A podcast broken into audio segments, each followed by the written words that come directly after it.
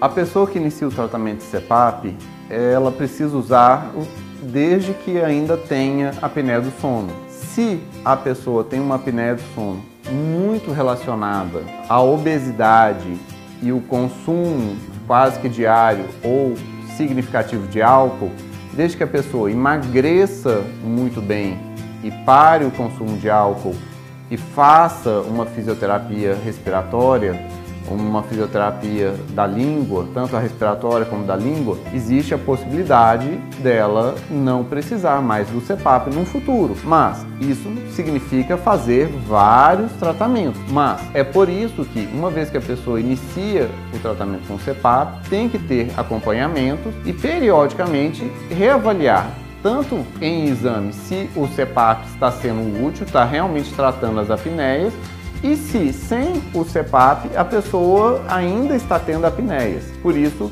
que tem que ter um acompanhamento, não é apenas um tratamento e a pessoa segue sozinha. Mas se a pessoa não tem fatores causais muito claros, muito determinantes e ou é uma somatória de fatores causais, e uma vez que a apneia se instalou, o normal e o esperado é que a pessoa continue usando o CEPAP todas as noites. Isso é que nem óculos. A pessoa, uma vez que precisou, ela tem mais chance de continuar precisando de usar ele do que a chance de chegar um belo dia e não precisar mais. Mas, como tudo, depende da individualidade e daquele caso específico daquele paciente. Se você gostou dos nossos vídeos, se inscreva no nosso canal dê aquele like, deixe os comentários, clique no sininho para receber as notificações e compartilhe, pois conhecimento, quanto mais difundido, melhor para todos.